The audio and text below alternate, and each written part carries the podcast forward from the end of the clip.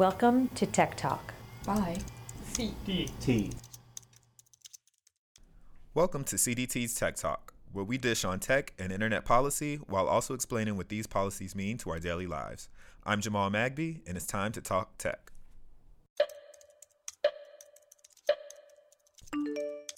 Due to the rapid school closures caused by COVID 19, many school districts are turning to online learning in hopes to continue education during this uncertain time. But with so many of these districts moving to distance learning, what does that mean for our children's data? And who's protecting it? Do schools have to sacrifice students' privacy to continue schooling? Here to answer some of these questions is Kim Ox, adjunct professor at the Indiana Institute of Technology, and Elizabeth Laird, senior fellow for the Student Privacy Project at the Center for Democracy and Technology. Ladies, thank you so much for being here today. You're welcome. Thank you. Thanks, thanks for having us. Of course. So, um, to start us off, can you give us a sense of where things stand and how we got to where we are? Were schools prepared to provide instructions after closing physical buildings? Um, sure, I can start. Um, this is Elizabeth.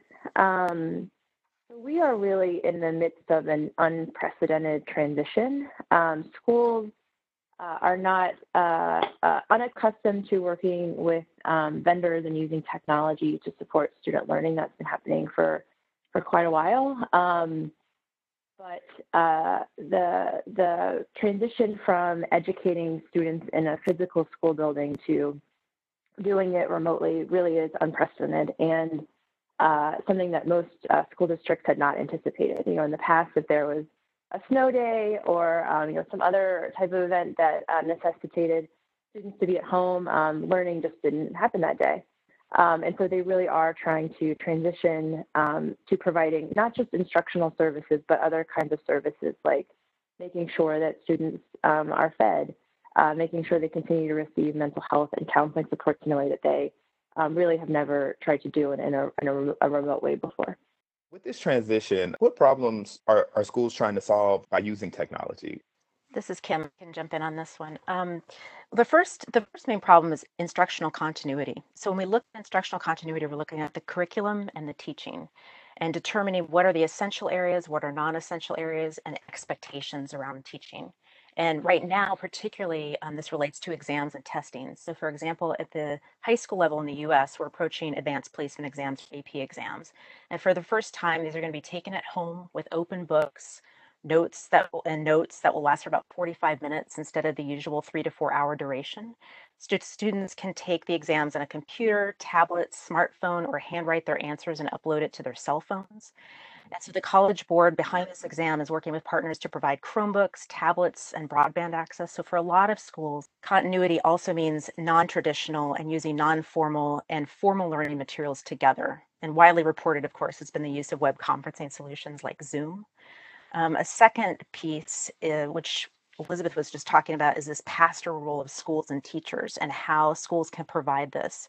During the pandemic, um, students and family members are concerned about health and safety, and family members might be experiencing severe illness, financial distress. Um, and let's not forget that some families have already been in crisis before COVID 19. So there's a need for teachers and schools to respond with flexibility and care. And we are seeing teachers setting up groups on messaging apps or group text to carry out their roles as community leaders and coordinators, checking in with the kids, finding out who's sick, who's having issues, and serving as a resource to families. And then the third, of course, is the, the community aspect of a school and friends and how um, the, the school is really the center for school related activities and um, kids and families are missing this. And in the real world, this really means um, that the parents are having to step in and take over this role. But the kids are also finding their own activities. So going online, connecting with friends through chat, through Zooms, through social media. We're also seeing this um, surge in non formal education offerings like online camps and free art classes and this surge of just online technology that's now available that people are really trying to embrace at home. Wow. So earlier we talked a little bit about um, online platforms playing a part in the distance learning strategy. But what are the privacy risks that comes with using these platforms? So in terms of privacy, I think something that's really important to remember right now, um, amidst of, of all of this change and and what feels like um, you know a pretty chaotic environment, is that the privacy rules have not changed. Um, uh, the, the Family Educational Rights and Privacy Act, or FERPA, um, which is the main federal student privacy law, is from 1974, and its rules still apply. Um, same thing with, with state student privacy laws. So even though there is a lot that's changing, the good news is that the rules around privacy are the same. Uh, what is also good news is that schools have experience navigating these. Um, they have worked with technology vendors before. Um, so they have existing agreements and contracts and hopefully um, governance structures that will help them in this moment navigate some of these challenges. And so I think it's really important to remember that what feels um, like a like an unprecedented change, and it is unprecedented, the good news is that the rules around privacy um, have stayed the same. What is what is new and what is different is uh, potentially the types of technology that are being used in service of continuing educational services. So, for example, um, you know, many schools were not using a video conferencing software before; they didn't have a need to use it. Um, so, as they are using this new technology um, to do some of the things that Kim talked about, um, continuing to provide um, instruction, to continue to support um, relationships between caring adults and, and, and children in this very stressful time. Um, it is a new technology. It needs to be evaluated um, in terms of its legal compliance and also just privacy best practices. But the good news is that um, it's not it's not a new function in education. It's something that they've been doing for, for quite a while. Um, and so now is the moment where you need to lean on your existing staff, you need to lean on your existing processes, lean on your existing agreements and what you know um, to evaluate these new types of technologies and figure out what best serves um, the needs of students, but being um, equally obsessed with making sure it doesn't come at the expense of their um, privacy rights. As most schools were not prepared to provide instructions when physical buildings are closed, what are the most important considerations when creating a distance learning strategy? Are there best practices or resources that schools can turn to? So I think when we look at traditional schools, we sort of can look at six six elements. So first is really starting with the learners and what are their needs. So do they have access to the internet at home? If so, how are they accessing it? Are they using their cell phones? Are they using computers? Can you assume that all kids have access to devices, computers, laptops, or mobiles? And you think about situations where you might have multiple kids at home at the same time and access to only one computer um, and what is the context in which they're learning and how much support um, right now in covid-19 can the parents or the caretakers actually provide so when everybody's at home how much support will they how much time will they have if are the parents working from home um, and then if you think of the example um, in the us where the child is learning in english and english is not the language that's spoken at home where are the kids going to get the additional support they need and what resources need to be available for that um, two is sort of looking at the curriculum or what the kids are learning. So, how will it be delivered? Is it going to be delivered in the same way? Um, or are there already complementary online materials available from some of the traditional publishers that could be used? Um, and what do those look like? So, we've seen this explosion, as I mentioned before, of online learning content, um, both from the formal and non formal education sectors. And so at the K 12 level, you can have resources like um, ed- Encounter Edu, U Cubed, Khan Academy are three three well really well known ones out there. Um, you also need to set expectations with the teachers about what is important and how much original content that they have access to or how much and they can leverage or how much do they actually need to be creating. But one strategy to keep in mind especially in terms of curriculum is to think about online but off screen so, in other words, how you access the content from the internet, but maybe do the activities away from the computer to reduce the amount of screen time. So, applying what you learn, getting creative, maybe teaching math or cooking, setting aside time to reach book to read books, physical books. Um, third is really looking at the teachers and thinking about who's doing the teaching and what is the role of the teacher and the caregiver at home. So, in addition to giving the teacher clear guidance about expectations, they also need to be empowered about how best to use the technology tools that they're expected to use and will be given. Um, and for an example, there's um, Elizabeth mentioned Zoom, and there's something we're talking about, which is kind of the the hidden curriculum of Zoom, which is that teachers really need to know the strategies that there there may or may not be training about. So the need for rules of engagement, muting when you're not speaking, having the students maintain eye contact so they're not texting or chatting with the friends during the session, using the chat feature in, a, in an effective way. Um, it also requires a new rhythm of teaching.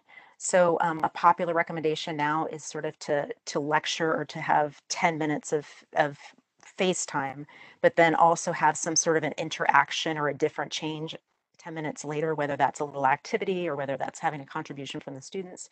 Um, and it also requires very, very specific instructions um, so that the kids are very clear about what they need to do. Fourth is really looking at the infrastructure and the technical infrastructure, who has access to it. Um, and in the long term, um, really thinking about these accessibility issues, looking at internet access, but also access to devices.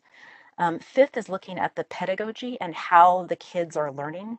So again, this sort of uh, what strategies the teachers are using online that are going to have to be very different from what they do in a traditional classroom. Um, and also this blending of formal and informal learning that they're inevitably going to get because they're spending less time in the in they're spending no time in school and more time at home so what is the role in sort of that that mix of what they're getting at home or could get at home with creative activities or not um, and sort of during covid-19 in particular it's really important to remind parents that they're not going to cover everything that the schools normally do and nor should they be expected to um, there needs to be a balance for exercise, for play, for rest. And schools really also need to see parents as partners in this and providing caretakers with as many resources that can be helpful and complementary to what they're doing. Um, so, homeschooling strategies like homeschool.com is a resource. And one thing that's interesting in the US is we do have this tradition of online education that a lot of countries don't have. Um, there's three organizations in particular Florida Virtual Schools, which is flvs.net, K12.com and ConnectionsAcademy.com, which is supported by Pearson. They've been doing online um, education for a very long time. All three of their websites have a lot of information and resources uh, for people who are new at this. So it's targeted at teachers, at parents, and administrators. Um, and those are some, with, and within those sites in particular, there are links to some of the other resources that I've mentioned too. So we talked a little about students and parents, and now I think moving on to administrators. But who is responsible for making decisions about which technology to use and how to protect the privacy in the process? Where where does that fall? Um, that's a great question. Um, so the way it has traditionally worked is that um, that responsibility falls um, within the the um, education system, meaning um, those decisions are, are typically made by administrators at the state or local level. Um, so if you think about a school district, a school district is typically um, uh, where a lot of this, um, a lot of these decisions, these decisions are made. Um, and they are looking at uh, a most importantly, what is the the problem they're trying to solve? B, um, what kind of technology might be able to support them if if there it's even a technical solution, um, and then see uh, you know how do they make sure that whatever um, technology is used doesn't come at the expense of the the privacy rights of students and their families. I think what is unique in this moment is um, because uh, the the response is is um, needing to be so so localized and specific to communities because they have very different needs. Uh, so where where that decision is is taking place along the spectrum from the state to the school district to even at the, the school or educator level is really all over the place. Um, and I think it's it's um, potentially adding to some confusion about how to make these choices. Um, and so I think what I would encourage is that um, what I said before is whatever processes were in place to navigate these questions, which again are not necessarily new questions, um, looking at the role of technology and how you can protect privacy in the process is something that has been happening inside the education system for a long time. Um, but now is the time to lean on those existing processes um, and make sure that the people who are the most knowledgeable about this are being consulted. I think the other dimension um, that is unique to this moment too is, um, you know, we're, we're talking as if, um, you know, all school districts and schools have stood up um, online uh, and distance learning programs, and that's just not true. Um, there are still, um, and I think the exact number is is um, uh, unclear depending on which uh, poll or survey or study you look at look at right now. Um, but but to be sure, there are still um, families who are in school districts who are not receiving supports from them. Um, they're not uh, uh, using technology to support them. and so in that case, if you are uh, a parent or a caregiver and you want to continue your child's education, you may actually be in a position where you are the one who is looking at technology and how to protect privacy in the process. Um, and that, that is pretty unusual. Um, uh, but in this moment, parents may find themselves as, as you know, not only being the the sort of educational lead for, for their child, the, the extent to which they want to use learning applications in service of, of their learning.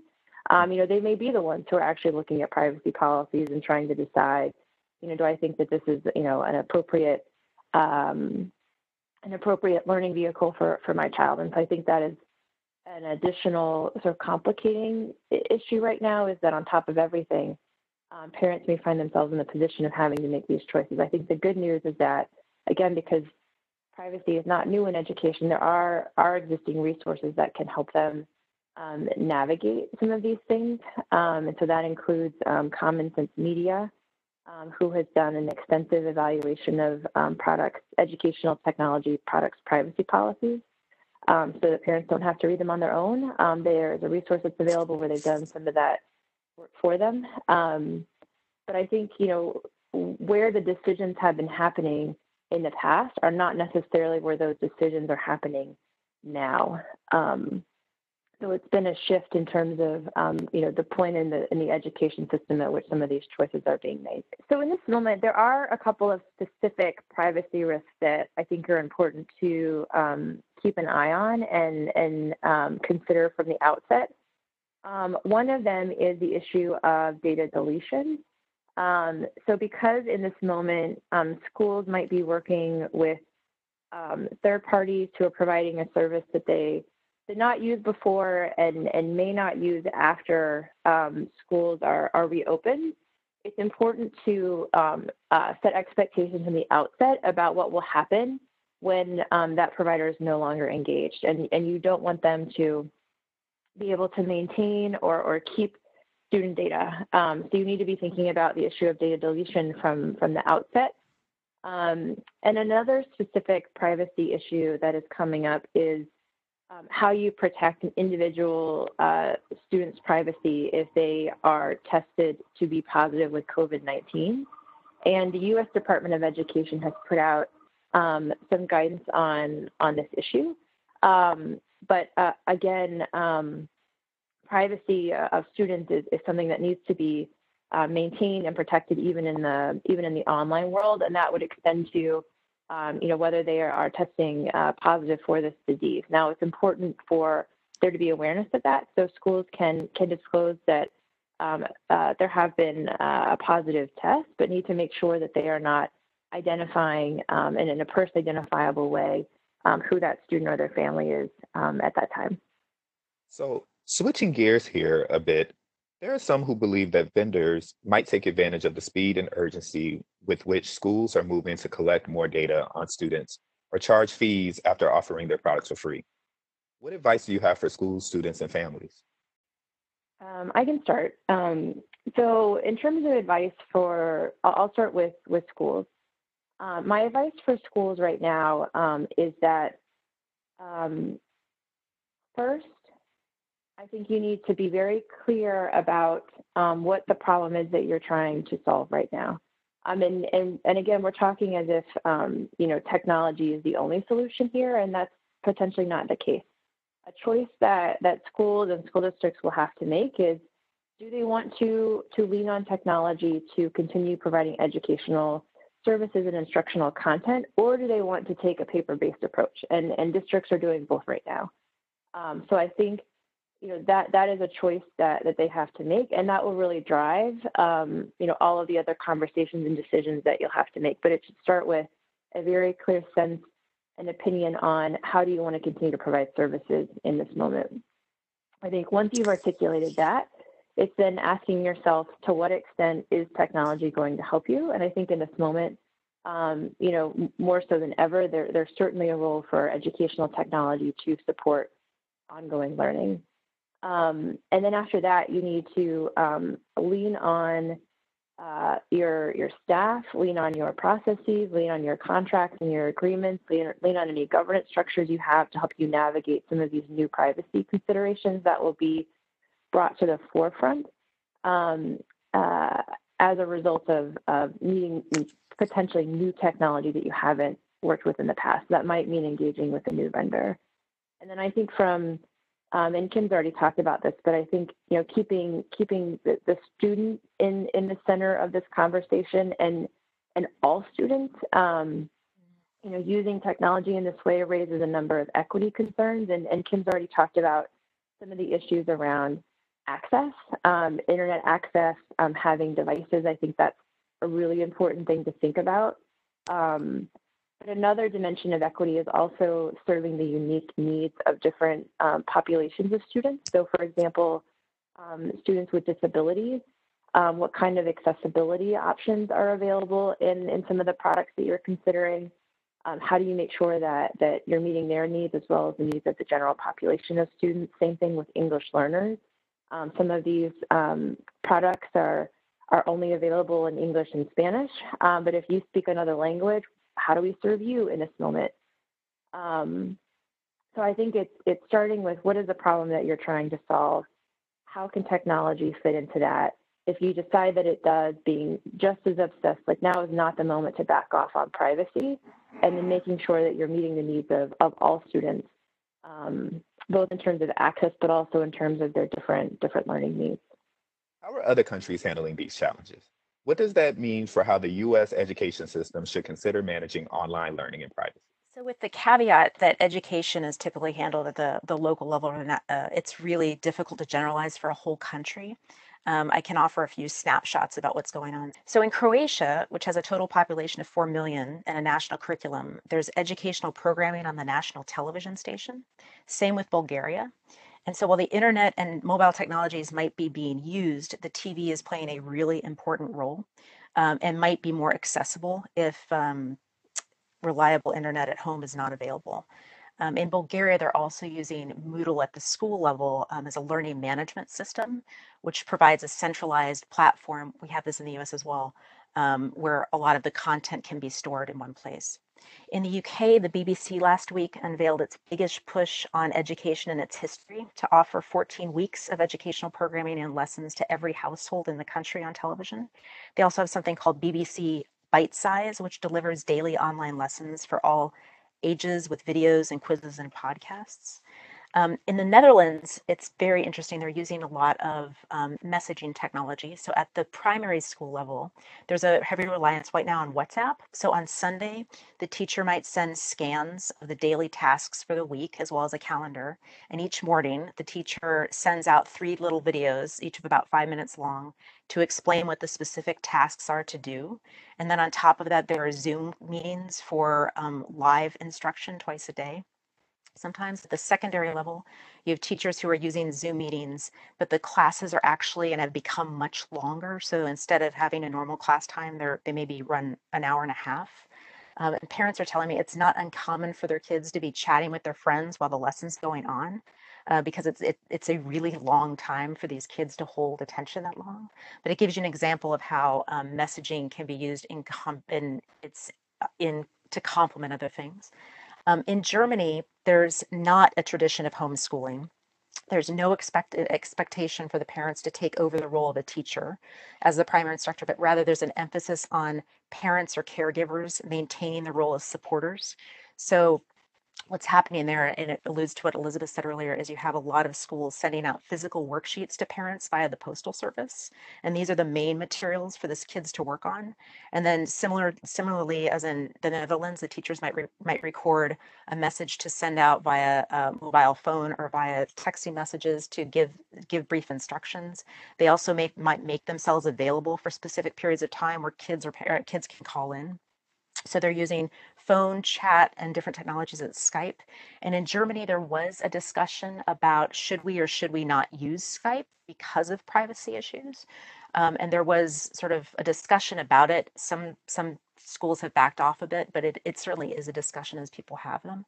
Um, for the high school age kids, because again, there's this focus towards a, a, leaving exam at the end. You have teachers who are sending out pre recorded lectures to make sure that they're delivering the content that they need to deliver to get the exams done. Um, in China, there's a very strong reliance on WeChat, which is the Chinese version or, of what's of um, WhatsApp. So there's live discussions um, in which students are typing to each other. Um, rather than speaking their conversations. And similar, they're distributing distributing the classrooms. In terms of what this means for the U.S. Um, I think what we're really seeing is how education functions at a local level. And again, it's very specific to the community needs and very specific to the learner's needs. And while we can learn a lot from looking at examples around different countries, we can't simply take one practice and implement it and expect it to work. Um, it's really what we're showing when we look at these different examples is that education is really heavily dependent on context. It's dependent on how kids learn. It's also dependent on um, you know, what, what the role of television is in society, what the role of private industry is in society as well. But I think we can ask ask some important questions, and one of them really needs to be, you know, do we look at low tech solutions as well as high tech solutions when we're trying to provide distance learning and providing good access? So, although the future is uncertain now, which aspects of what schools are doing now will influence education and privacy in the future? Yeah, I think it's a good a good question, and I think we're you know we're asking this question in in all aspects of our lives right now. Um, I think when it when it comes to schools, um, one thing I think we're realizing now, and maybe not realizing, but there there's certainly a growing awareness of now more than ever, is that schools do so much more than just teach reading, you know, writing, math, and science but they really provide a number of critical critical services that extend well beyond just your traditional instruction um, to support to support students and their families, and so that you know includes meals. It includes um, you know making sure that they are they are safe, um, that they are that they are healthy, um, that they are receiving any kind of um, you know mental health supports that they might need. Um, and so we're in this moment of, of, schools really trying to figure out how can they continue to provide all of those things to students, especially the most vulnerable students right now. So my hope, my hope for the future is that um, you know we don't we don't lose sight of that, and that um, you know technology can certainly play a role. It will you know most certainly look different when when um, students are able to go back to their um, you know, physical uh, school buildings. But I think one of the things that this moment has showed is the importance of, of human connection, um, and that extends to students and, and the caring adults in their schools.